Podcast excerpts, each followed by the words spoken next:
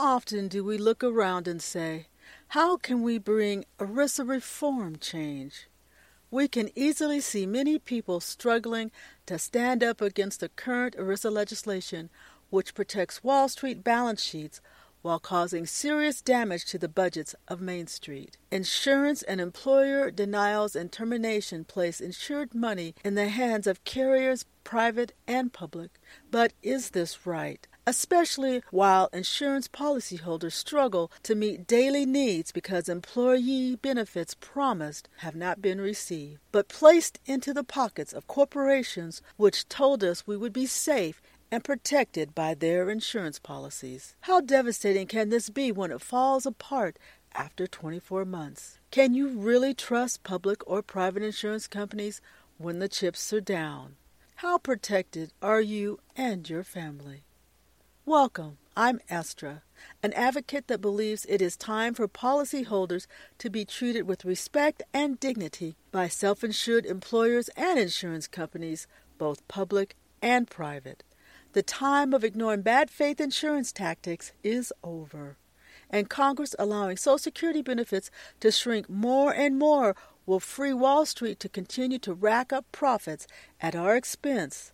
And this needs to come to an end. Together in 216, we can become informed, organized, and standing together for insured civil rights legislation to move towards fair and equitable settlements and benefits given to policyholders. Today, let's talk about what we as insurance policyholders can do to help bring about change which breaks the cycle of poverty for employees when disaster strikes employees benefit money through the current ERISA legislation. Here are nine steps you can do as an insurance policyholder under ERISA.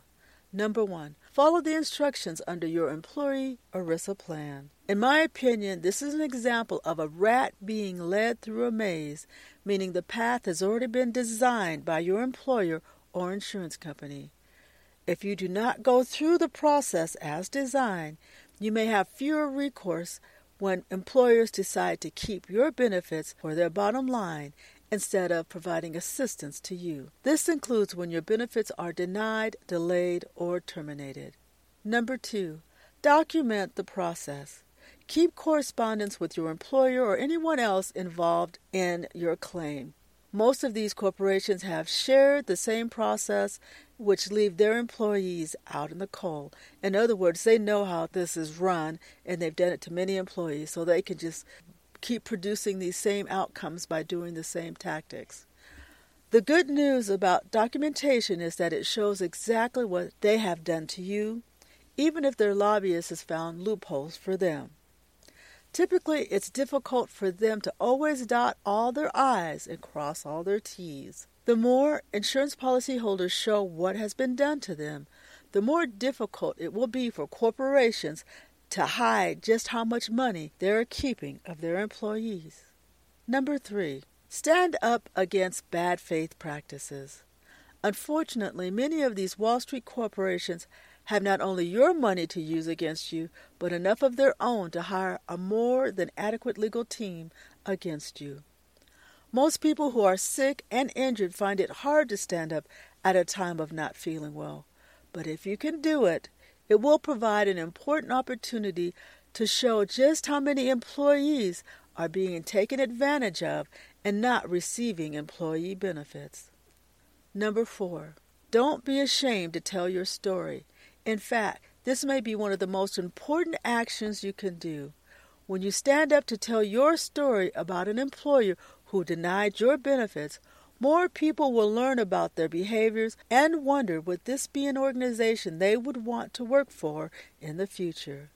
This could also be an insurance company with the same bad habits. Remember, this is a promise that has been broken to you, that you counted on. So stand up tall, don't be afraid. Call it like it happened, and then let the chips fall where they may. Number five, call Congress at 202 224 3121. Again, that's Congress at 202 224 3121. You will automatically be connected with your representative and tell them how ERISA reform is necessary to equalize the playing field with self insured employers not paying out employee benefits. Share your story and ask them to support insured civil rights legislation for protection, which place employee benefits back into the hands of policyholders who paid for them, not back into the pockets of employers or insurance companies. Next, ask your family, friends, or relatives to also call their congressional representative for change. The sooner we can motivate Congress to review new changes for ERISA, the fewer people will end up living in poverty, including possibly you. Number six, consider filing a federal lawsuit regarding your employee benefits under ERISA. When more and more people begin to stand up for their benefits, this possible epidemic will no longer be hidden. The number of terminations will be there for all to see, along with the tactics used against employees at a time when they are most vulnerable. Can you find justice in our federal courts? I don't know. But what I do know is that we must all try, because when we lose our rights as citizens through our court system, all of our rights are not too far away from being lost. And we do have the option to vote for those who operate in our behalf. Number seven, become a car accident advocate. Did you know there are no nonprofit agencies that specialize in helping people injured in car accidents? With a lack of support, this means those with power and influence have a greater opportunity of outcomes being swung their way. Don't you find it surprising with the number of people injured daily that we have no organizations helping to protect these citizens? Personally, I think it's time to change this. If you are interested in becoming a car accident advocate and helping to make change with legislation or just being on the front line, use hashtag Estra's Advocate to let me know of your interest. Number eight, never give up or in on protecting your interest as an employee. When each of us run into unfair actions which require change, it is important not to allow it to be brushed under the rug, so to speak. You are hurt, your benefits have been terminated, and employee benefit plans should do what they say or be absolved. No one should have to live with false expectations. You have rights.